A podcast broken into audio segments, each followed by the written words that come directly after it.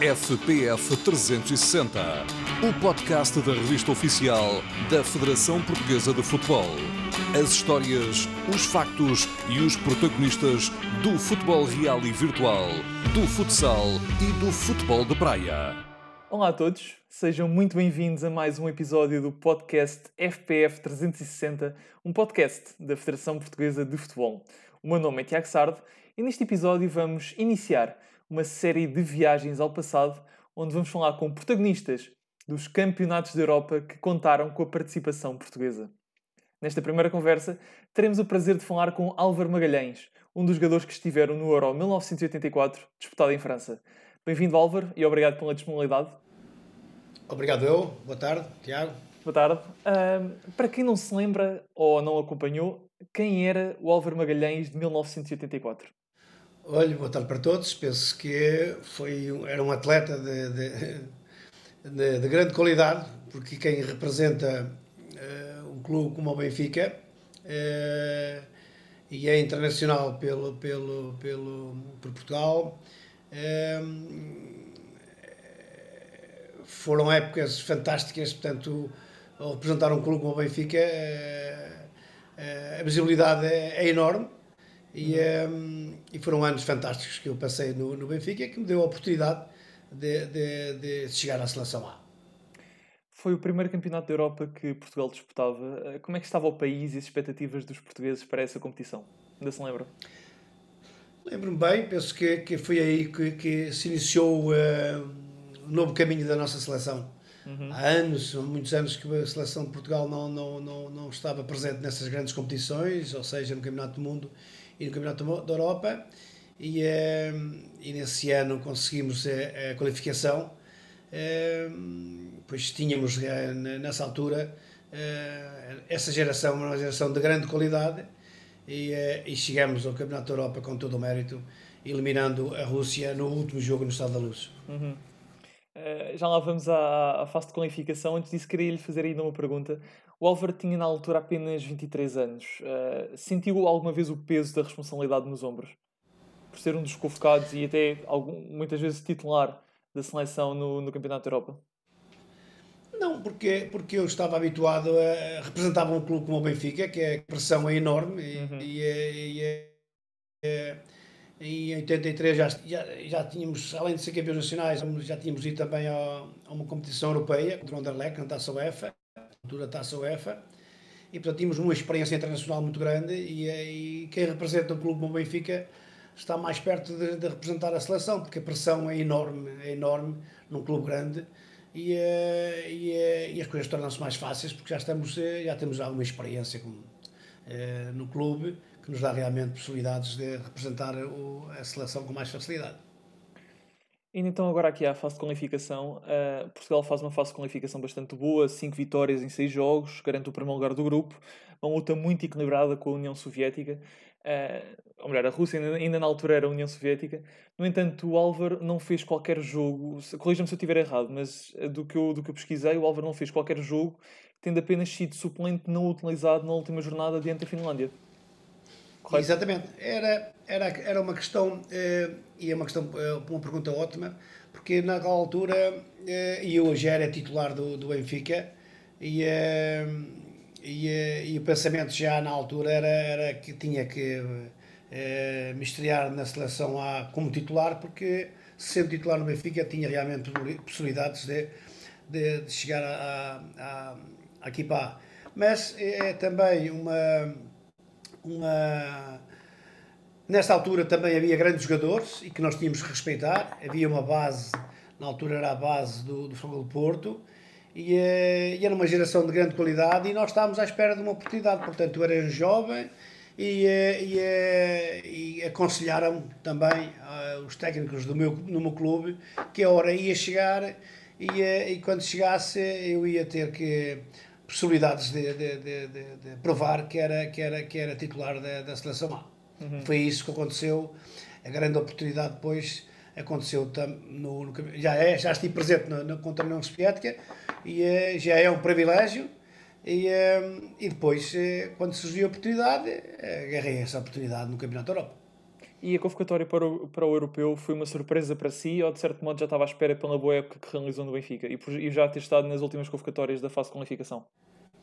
Não podia ser surpresa porque eu fui até o, o totalista de, nesse ano no Benfica, eh, ganhei até o prémio Samuel Zilanka, fiz uma época fantástica, fomos campeões e portanto tinha, tinha, tinha, tinha estava, estava, estava em condições de, e preparado para, para chegar à seleção A. Portanto, eu penso que eh, a confiança era total e depois de, de, ser convocado, foi uma convocatória que deixa sempre um profissional feliz, porque representar a nossa seleção, ainda por cima num, numa competição como o Campeonato Europa, é de, é, é, é de satisfação e de muita alegria.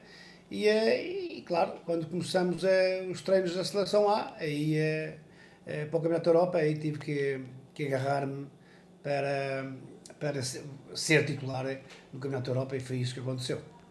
Então, e quando recebeu a notícia da chamada europeu, o que é que um jovem de 23 anos sentiu? Neste caso, o Álvaro. Muito, muita felicidade, muita felicidade, porque é, o, é fruto do trabalho bem desenvolvido no, no, nosso clube e é evidente que jogasse e não jogasse é sempre uma grande felicidade estar no Campeonato da Europa mas jogando ainda melhor. Mas foi, uma alegria fantástica que eu, eh, quando recebi a notícia que estava que estava que queria estar presente na, na, na, no Campeonato da Europa. Aliás, eu tinha essa confiança pela época que, que desenvol, bem desenvolvida no, no, nessa temporada e, eh, eh, e foi fiquei fui muito feliz. Indo então agora para, para, a, fase, para a fase de grupos. Uh, Portugal estava num grupo bastante complicado, não é? Com a Alemanha, com a Espanha, com a Roménia. O Álvaro faz dois dos três jogos da fase de grupos como titular. São as suas primeiras internacionalizações pela seleção A.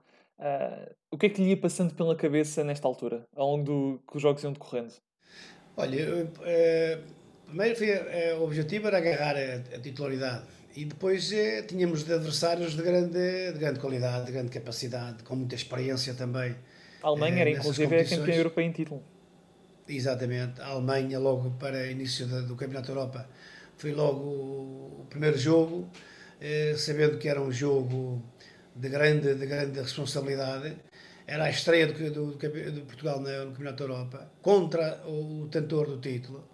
E, eh, mas nós tínhamos muita confiança porque tínhamos realmente muitos bons jogadores. Aliás, era uma geração de grande qualidade e com muita experiência também nas finais europeias. Nós tínhamos ido no Benfica em 83 a uma final contra o Anderlecht e depois o Porto também em 84 também esteve também jogou contra a Juventus e, e que demonstrou que em Portugal eh, tínhamos grandes jogadores e que tínhamos realmente eh, condições de formar um grupo forte eh, e unido na seleção para, para termos sucesso. Uhum. Mas sabíamos das dificuldades que íamos encontrar.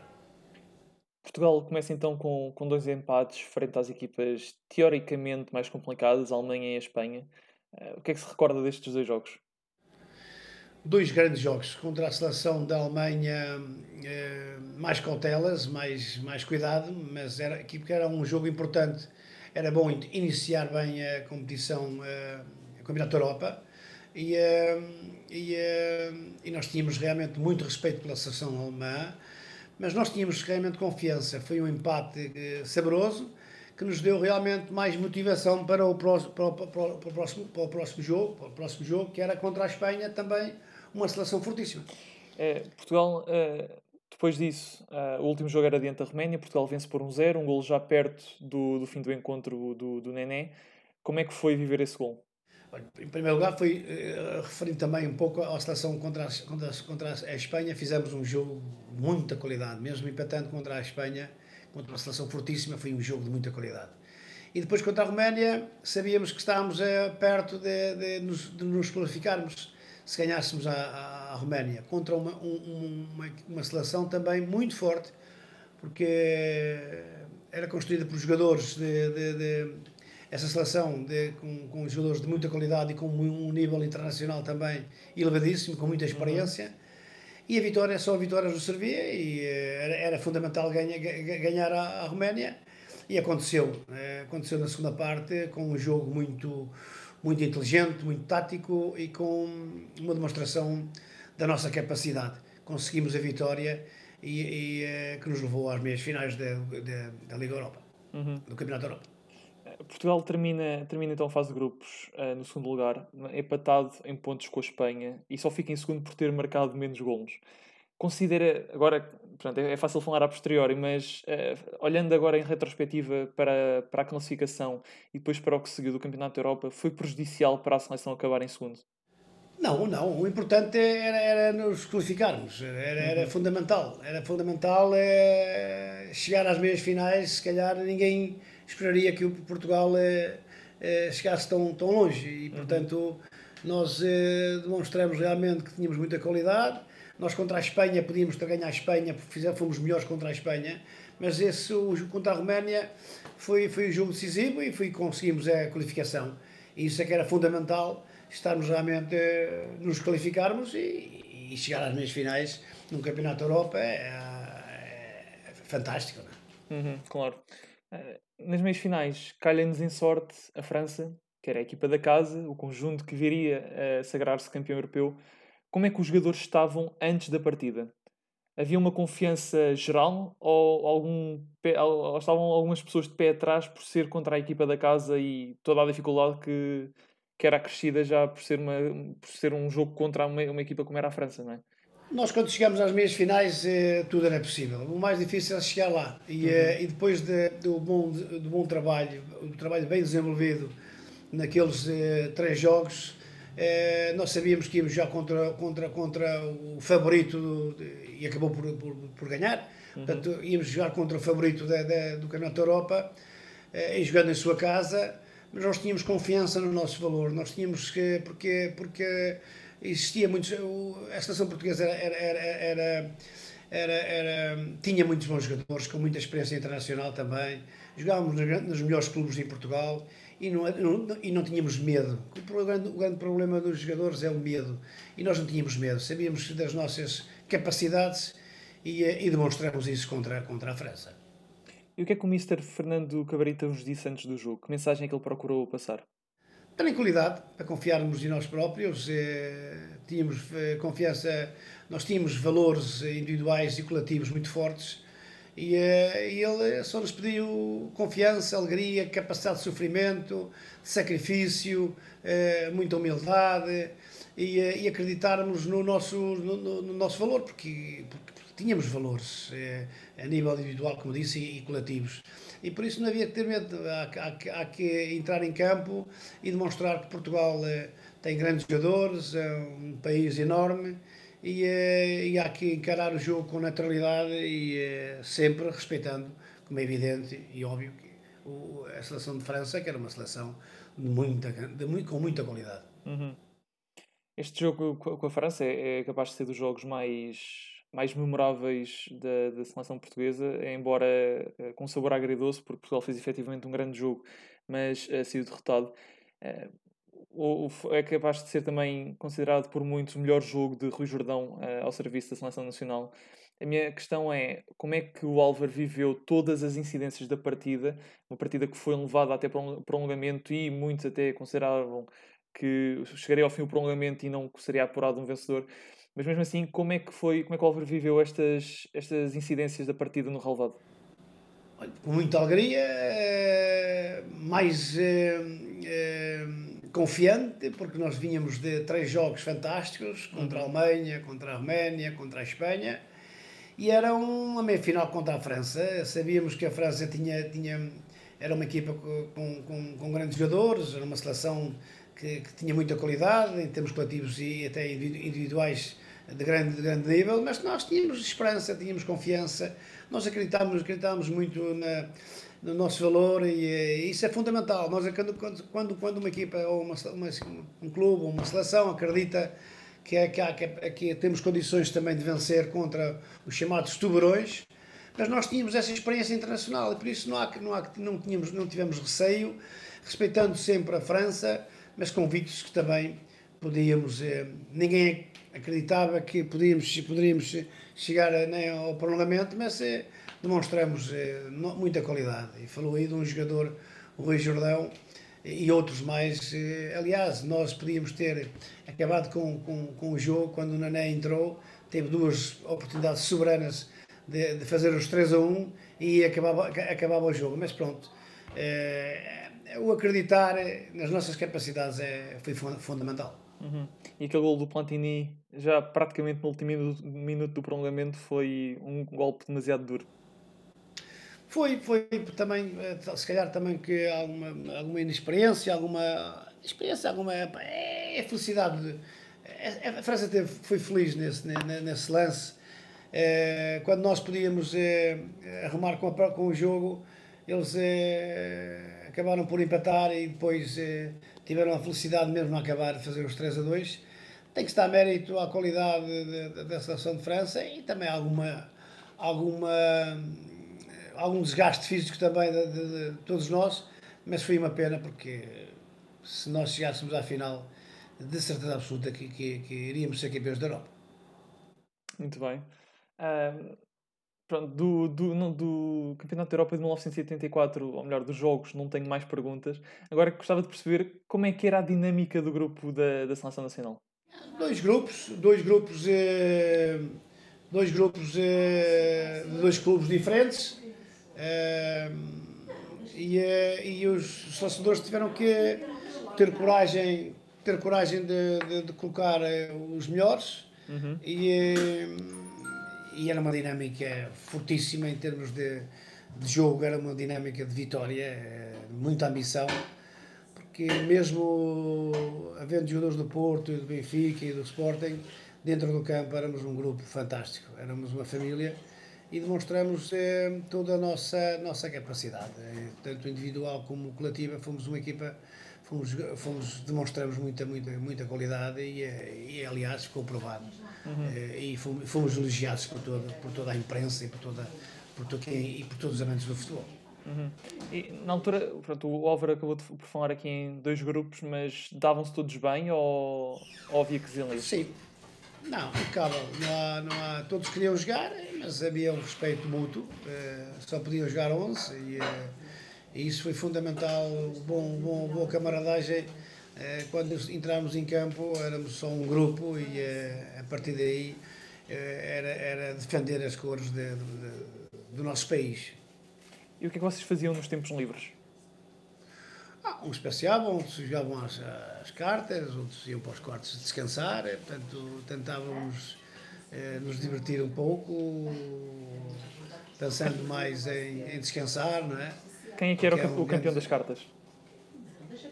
Ui, isso é o Diamantino, o Carlos Manuel, o Xalana, esses eram jogadores de, de, de alto nível, de alto nível, é, de alto nível. E grandes jogadores, e grandes jogadores também. Sem dúvida. Uh, agora sobre o Europeu de 2020, que está prestes a começar, gostava de saber as suas perspectivas e até onde é que pensa que Portugal pode chegar. Estou convicto que Portugal vai, vai voltar a dar-nos um. Tenho fé que nos vai dar uma grande alegria.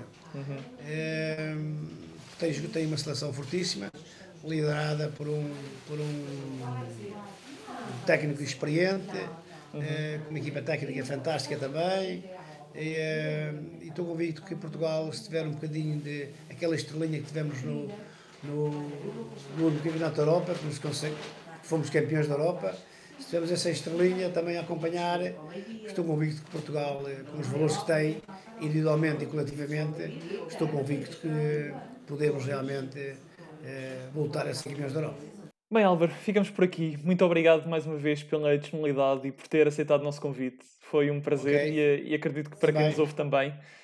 No Obrigado. nosso próximo episódio vamos falar com um dos ícones da Seleção Nacional nos anos 90, sendo um dos protagonistas da famosa geração de ouro do futebol português. Quer saber quem é? Então não perca o próximo episódio. FPF 360, o podcast da revista oficial da Federação Portuguesa de Futebol. As histórias, os factos e os protagonistas do futebol real e virtual, do futsal e do futebol de praia.